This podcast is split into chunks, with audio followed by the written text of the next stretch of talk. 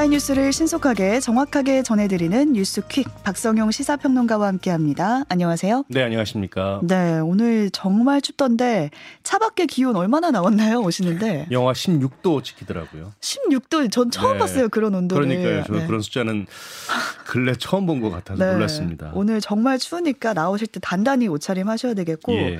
설 연휴 마지막 날이었던 어제도 굉장히 추웠잖아요. 이로 인해 항공기와 여객선 운항이 무더기로 통제가 됐다고요. 예.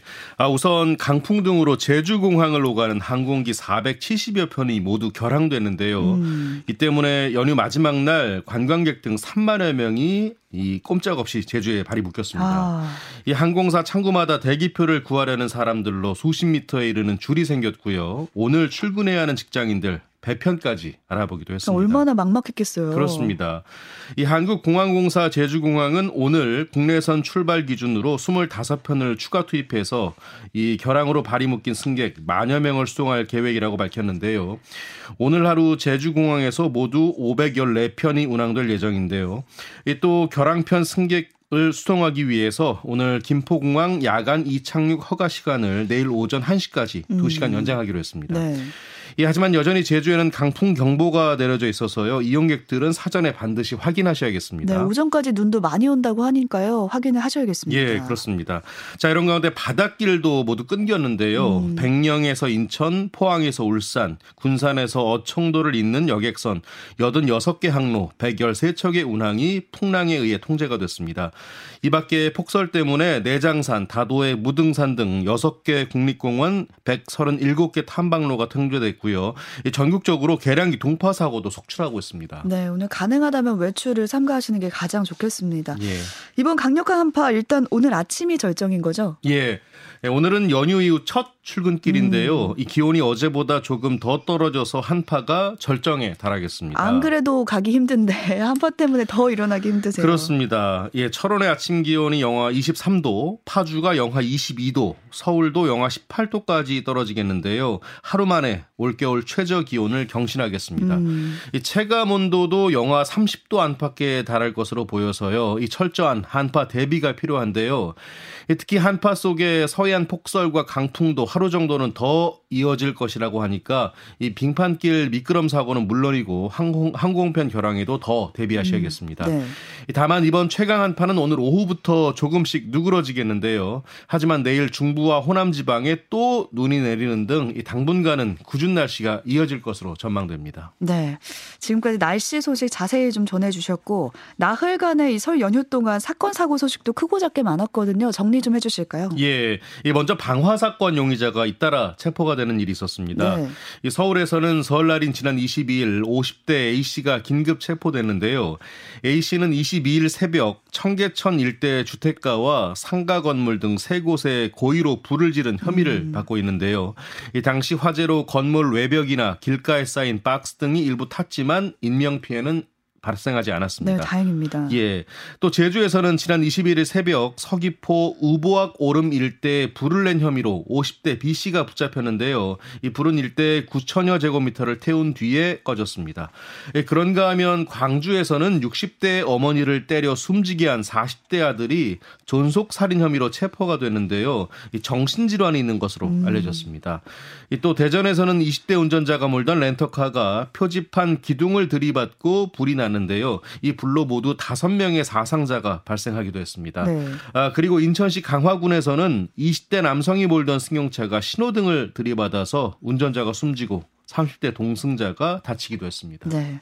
정치권 소식도 살펴보겠습니다. 설 연휴 민심을 두고 이제 밥상에 어떤 얘기가 오갔나 모두가 관심을 보이고 있는데 여야가 좀 엇갈린 해석을 내놨습니다. 네, 그렇습니다. 아, 먼저 더불어민주당은 설 연휴 민심이 윤석열 정권에 대한 비판에 집중됐다라고 전했습니다. 특히 오로지 이재명 대표 죽이기에만 혈안이 된 검찰의 횡포에 대해서 분노하고 성토하는 목소리가 높았다고 지적했는데요. 이 조정식 김관식 사무총장은 많은 국민께서 윤석열 정권의 민생 파탄과 국정 불황, 야당 탄압에 대해 많은 걱정과 분노의 말씀이 있었다고 평가했습니다. 음. 이 반면 국민의힘은 이재명 대표의 범죄 의혹에 대한 비판이 이번 설 민심이었다고 반박했는데요. 네. 이 성일종 정책위 의장은 이 간첩단 사건에 대한 우려와 걱정 그리고 이재명 대표에 대한 정치 공작이란 건 받아들일 수 없다는 게 민심이었다라고 전했습니다.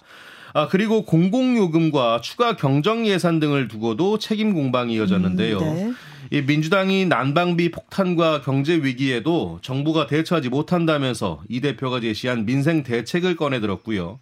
이 국민의힘은 이 전 정부에서 요금 인상을 막은 부담이 윤석열 정부에 떠넘겨진 거라면서 더 이상의 포퓰리즘은 안 된다고 선을 그었습니다. 네.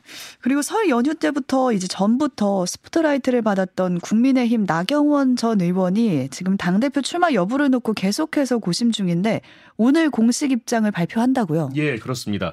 아, 나전 의원이 오늘 오전 11시 서울 여의도에 있는 국민의힘 당사에서 당대표 출마 여부에 대한 입장을 직접 밝히는데요. 음. 공식적으로 당권 도전 의사를 밝힐 것으로 보입니다. 네.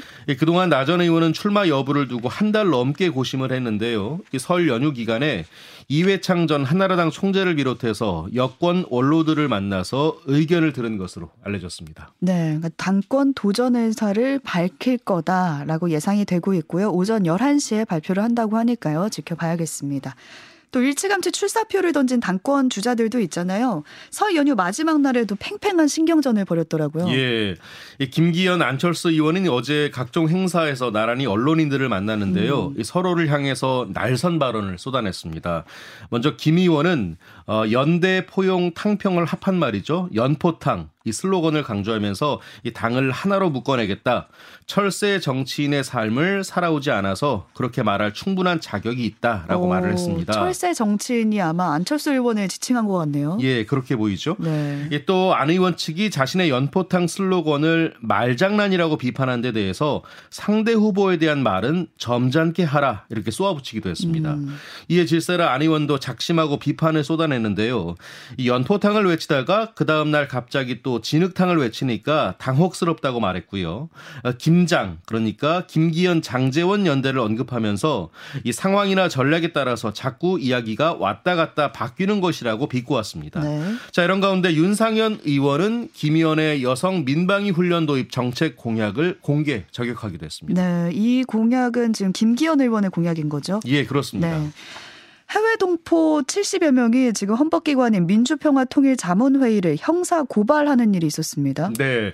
김관용 수석 부의장을 직권 남용 혐의로 경찰에 고발했는데요. 해외 동포들이 대통령 직속 자문기구를 상대로 한 법적 다툼은 매우 이례적인 음, 일이라고 합니다.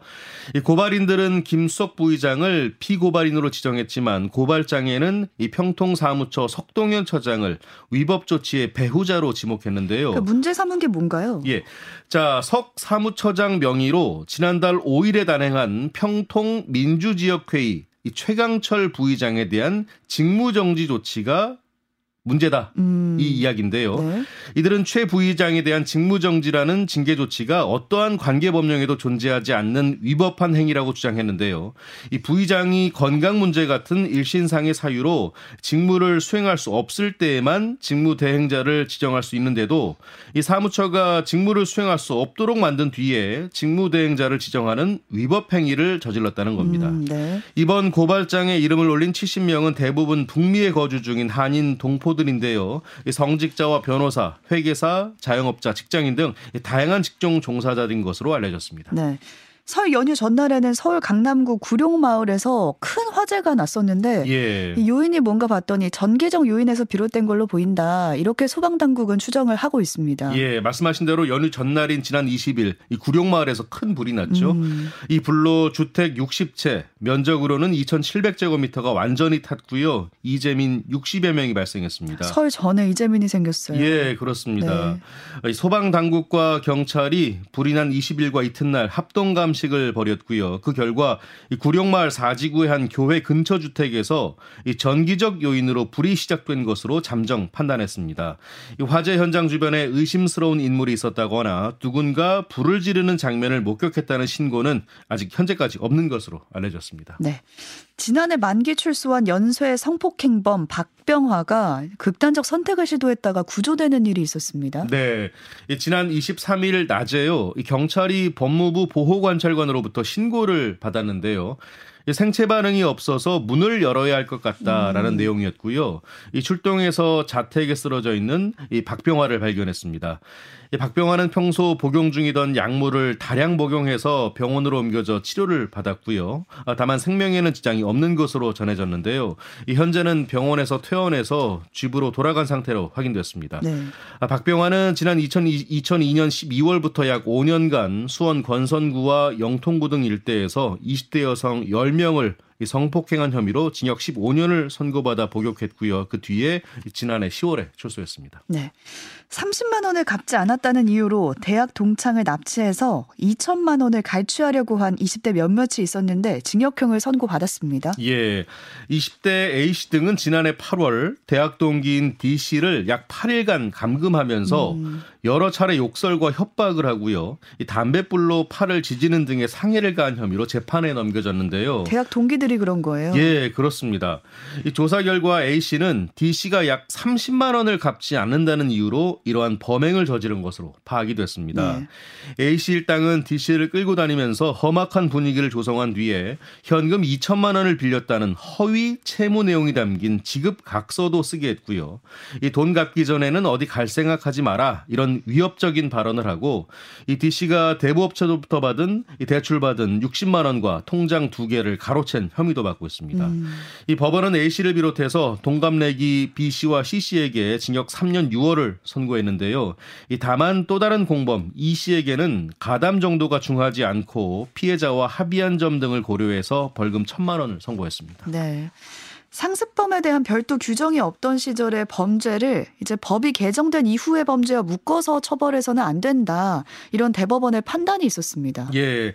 일단 사건 개요는 이렇습니다. 30대 A씨는 상습적으로 아동 청소년 피해자들에게 신체 사진을 찍도록 해서 이 성착취물을 제작한 혐의를 받고 있는데요. 검찰은 최초 기소 당시 공소장에 A씨의 범행 기간을 2020년 11월 3일에서 2021년 2월 10일로 그리고 피해자를 3명으로 적시했습니다. 음, 네. 아, 그리고 또 A씨가 만든 성착취물을 총 19건으로 적시했고요.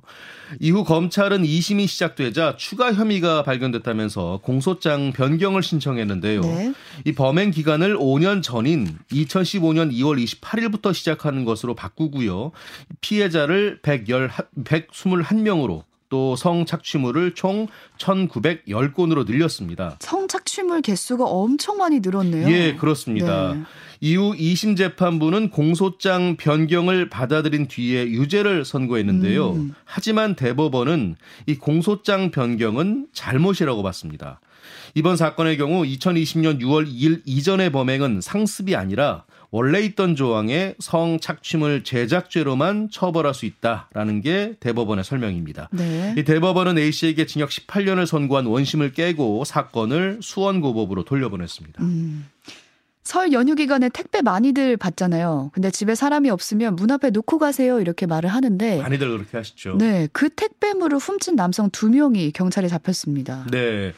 50대 A씨는 지난 20일 오후 자신이 거주 중인 대전 서구의 한 아파트 2층에 놓여 있었던 3만 9천 원 상당의 소갈비탕 아이스박스 택배물을 훔친 혐의를 받고 있습니다. 음. 또 40대 B씨 역시 오후에 가방을 메고 이 아파트 복도를 돌면서 사과와 음료수 택배물을 훔친 혐의를 아, 받고 있습니다. 가방까지 메고. 예. 네. 앞서 경찰은 이 택배물이 자꾸 사라진다는 주민들의 신고를 받았다고 하는데요. 이후에 현장 CCTV를 분석하고 주민 탐문과 잠복 근무를 이어가다가 이들을 체포한 것으로 알려졌습니다. 네. 집주인이 직접 들어와서 살겠다면서 세입자를 내보낸 뒤에 직접 들어와서 사는 게 아니라 집을 팔아버렸다면은 예. 민법상 손해배상 책임이 있다라는 법원 판단이 나왔습니다. 네. A 씨는 2019년 12월 B 씨와 보증금 12억 4천만 원, 2년 거주 조건으로 서울 서초구의 아파트 임대차 계약을 체결했습니다. 네. 이 계약 만료일이 다가오자 A 씨 측은 2021년 10월 계약 갱신을 요청했는데요. 이 하지만 B 씨는 자신이 직접 들어와 살겠다면서 갱신을 거절했습니다. 음. 이 참, 참고로 주택 임대차 보호법상 임차인은 계약 갱신을 요구할 권리가 있지만 이 집주인이 실제로 거주한다고 하면 이를 행사할 수가 없습니다. 그렇죠. 내가 들어와서 살겠다 하면 나가줘야 되는 거죠. 예, 그렇습니다. 아, A씨 모자는 결국 더 비싼 조건으로 새로운 집을 구했는데요. 그런데 이 집주인이 거주하지 않고 아파트를 매도한 사실이 밝혀지면서 음. 집주인을 상대로 소송을 낸 겁니다. 서울 주방 중앙지방법원은 세입자 A 씨 모자가 집주인 B 씨를 상대로 낸 손해배상 청구 소송을 최근 이 원고 일부 승소 판결했습니다. 네. 성폭력 사실을 유포하거나 험담을 했다면 그에 따른 정신적 피해도 배상해야 한다. 이런 법원 판단도 있었습니다. 네. 이 국방부 직할 부대에서 팀장급 군무로, 군무원으로 일하던 B 씨는요, 같은 부대의 피해자 A 씨를 상습적으로 성희롱하고 성추행해서 분리 조치되자 이 피해자를 험담하고 성추행 사실을 유포하기 시작했습니다. 이 군은 재작년 9월에 가해자 B 씨를 해임했고요. 이 B 씨는 강제추행 혐의로 재판에 넘겨져서 징역 6개월에 집행유예 1년을 확정받았습니다. 네. 이 법원은 최근 손해배상 청구 소송에서 이 성폭력 가해자에게 2차 가해에 대한 위자료 500만 원과 성희롱 등에 대한 배상 등 모두 2,400만 원을 지급하라고 판결했는데요. 이 재판부는 피해자가 직장 동료의 수근거림에 우울증과 좌절감 같은 정신 정신적 고통을 받은 것으로 보인다면서 음. 2차 가해는 원고의 인격권을 침해하는 불법 행위다라고 지적을 했습니다. 네, 오늘 여기까지 살펴보겠습니다. 박성용 평론가와 함께했습니다. 고맙습니다. 고맙습니다.